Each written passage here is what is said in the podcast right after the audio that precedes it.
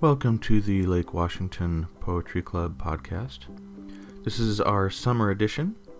This is episode 6 and is the start of a new series of poems from our 8th Poetry Slam, which was held on May 31st, 2016.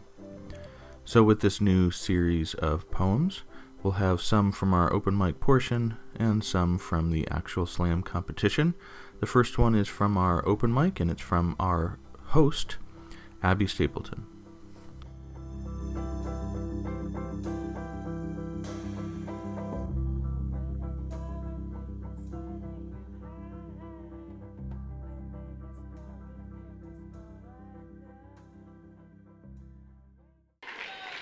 It's a very cliche, like last senior, last senior poem, so just be prepared for that. It's called Reflections. Here's to the nights gone by the hours spent, spent studying, because if you didn't get at least a B on that next test, you might die. Here's to the weekends lost, because that project needed to get done, and isn't that paper due Sunday at 11:59? Here's to, here's to the class you took to challenge yourself. Ha! Because colleges want you to be good at things you aren't. Here's to the kids like me that make the ones like you look good. You're welcome. My 53 makes your 85 look like a 95. Here's to the kids who thought that 85 wasn't good enough. I would, when I would have killed for at least a 60. I'm sorry that's how you see the world, because striving for perfection is a sickness, and you have it. Here's to the kids who seem to have it all. You do two sports, three clubs, a part time job, and still manage to have close to or all A's. I don't know how you do it, but congratulations. You're a parent's wildest dream, and most universities too. Here's to the kids that never feel good enough. Not everything clicks, and despite what everyone around you says, it's okay. It's okay to have a C in math. It's okay to fail a test. It's okay to put your happiness and health above your schoolwork.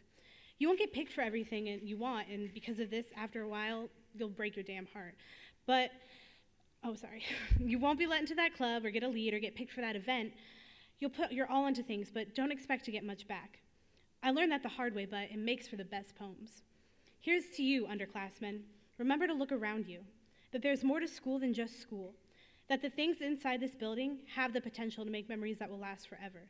Take advantage of those opportunities for as long as you can, because sooner than you think, you'll be a week or two away from graduating, wondering where all that time went. You'll be excited to go, but nervous to leave. The next chapter is exciting, but don't let that take away from the one you're in right now, because this one's pretty good too, if you let it be. So here's to you, dear student. Make it last. Thank you.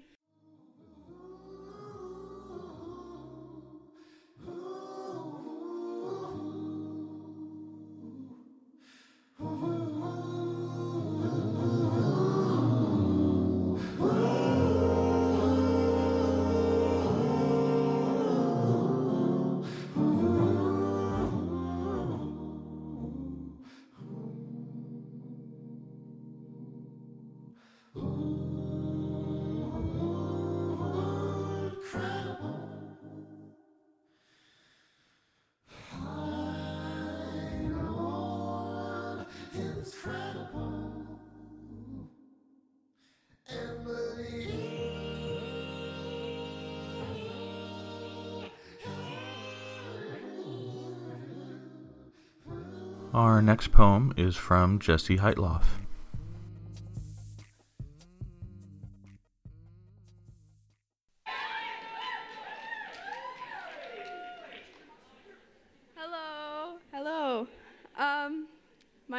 Jesse Heitloff, and uh, the name of my poem is I wrote this after seeing my first poetry slam. So let's do this. You boast about that wild party last night. But no, really, you should have been there. The bass was beating relentlessly, rattling the bones of the babes and bodies that want to live in the clouds while their minds were left behind. People popping precious pills, plunging overboard into a playland of wonders, you say. You say with night comes the sweet nectar of God, the gods for the low price of a few bucks a pop. Those fantastical feels, oh, you should have danced with us under the spinning stars that seem to shine especially for us. You tell me. Should I tell you that when the darkness came and you put on your dancing shoes, I stayed at home alone? Not that loneliness is the problem. What is the problem is the silence. A lack of consistent distractions that conversation and human interaction provide, keeping me safe from the thoughts that linger just below the surface. With the setting of the sun, the blinds around my mind are open, letting the demons out to play I took so long to restrain the previous day. And when I'm being dragged deeper and deeper into the never ending whirlpools of my inconsistent thoughts by the holes and threads of my ideas, I reach out to those stars, those beacons of hope, only to find that they are too far away. Even so, they would have been no help, for their brother moon would have would have lulled me into dreams of nothingness while inhaling the intoxicating indications of the happies far below me. It would be nice to join them. But in the sky or on the ground, I'm a prisoner with arms locked tight, shaking in the chains of self doubt and uncertainty. But don't worry about me, I don't need any pity. The wells will dry in the morning, and by then I will be ready to attentively listen to your nightmarish night. Thank you.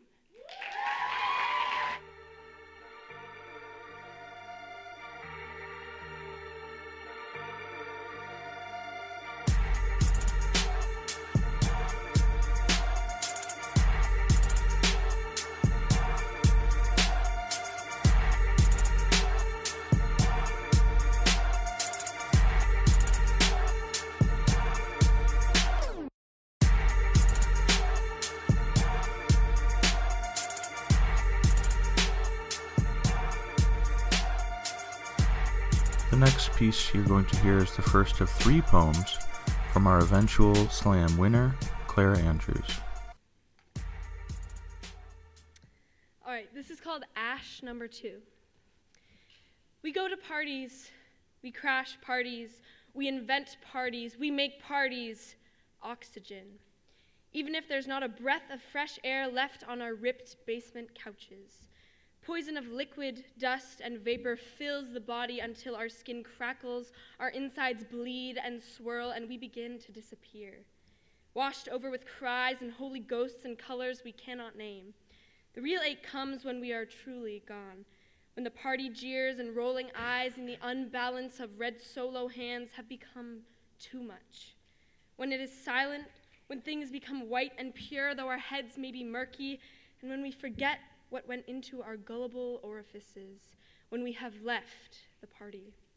Why go when all we're trying to do is leave? Is it a mistake? Did we fall into Alice's hole one way or another? We may never know. Now it's fun, the only entertainment, grander than the shiniest show on Broadway or a girl handing us a daisy, telling us we are kind.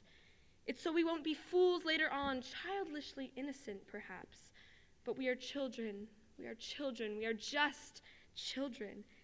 And we can't stop going to the party or leaving the party.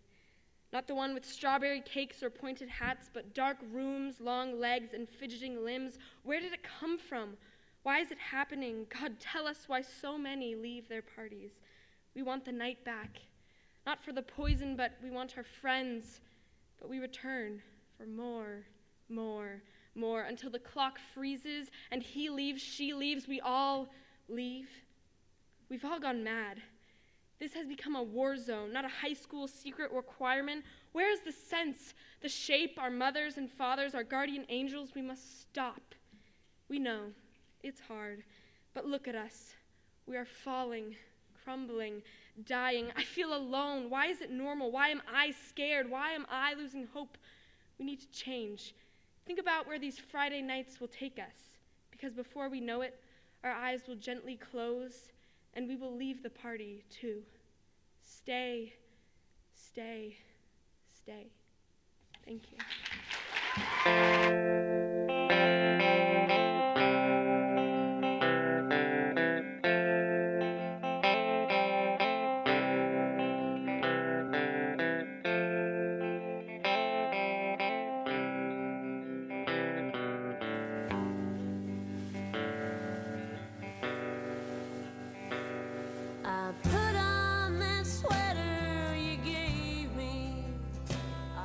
And now here's a poem from one of our three finalists, Hannah Ashton. This is called Remembrance. I knew a girl with bright eyes, and a brighter smile, with fire in her soul. I knew a girl who spoke fearlessly and said to everything, who did what she wanted and didn't care what anyone else thought. I knew a girl who chased good vibes like rays of sunlight, and when it was raining, she made her own good times.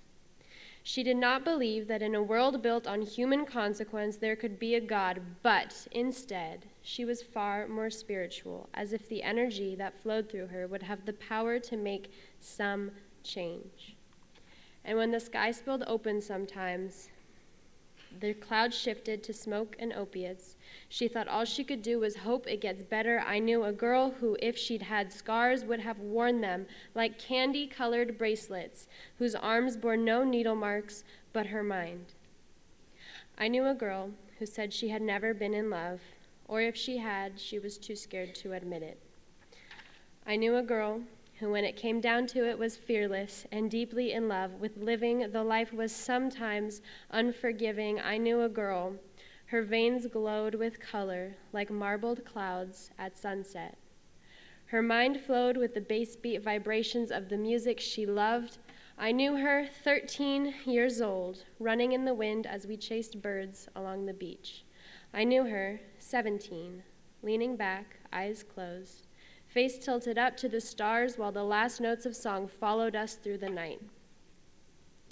Sweet, beautiful girl, why did you play with fire? You could tell me all your secrets, but you never admitted to walking that path. We are all living for our dreams, but not all of us made it to 18, and the girl who wore flowers in her beautiful braided hair now wears them on her grave. She left me with some questions, and every time I see the sunset, I think of her. I ask why. I look back to another sunset, another life, one year ago, one sky. I knew a girl forever on my mind.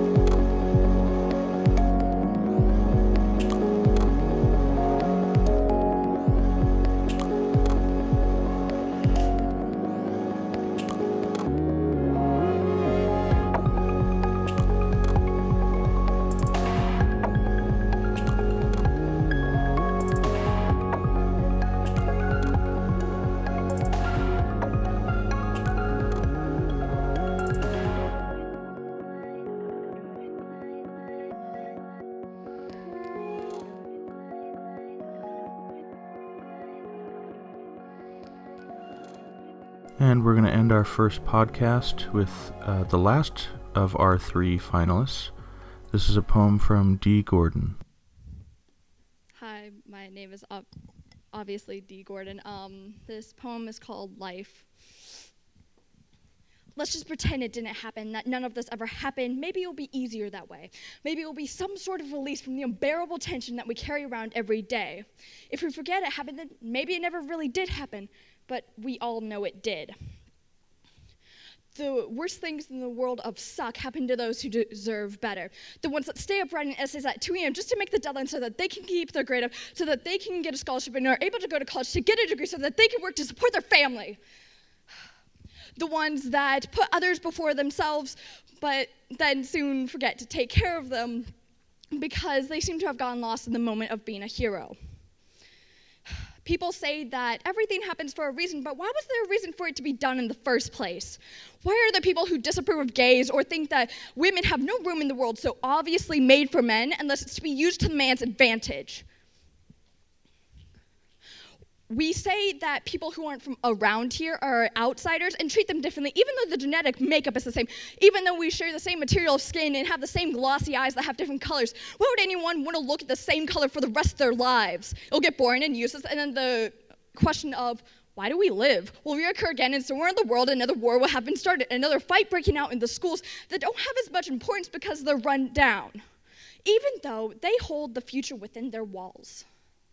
The question still stands whether this pain and confusion and realization will be worth it. Will be worth it after another kid is bullied to death, after another handful of soldiers are killed in battle that could have been stopped, if we just paused and actually listened to what people were saying and weren't clouded by our own judgment.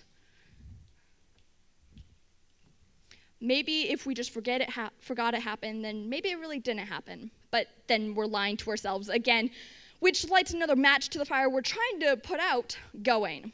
Though if you look around, you won't see many people trying to stop it, to trying to stop sexism or racism or even the brutality of the human being. We are cruel and we do not deserve such beauty or simple pleasures in life when we're always there to destroy it. Thank you.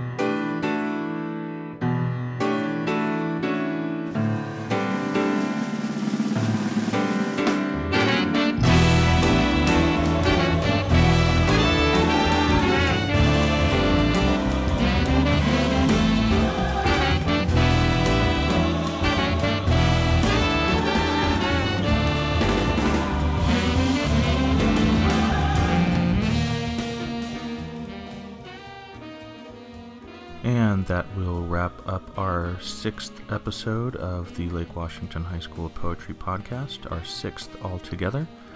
And we will be seeing you in a couple weeks with another set of poems from this particular slam.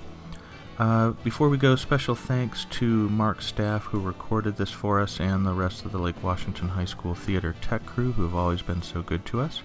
And also to all of the poets who participate in this. We couldn't do it without you. Uh, thank you for inspiring us.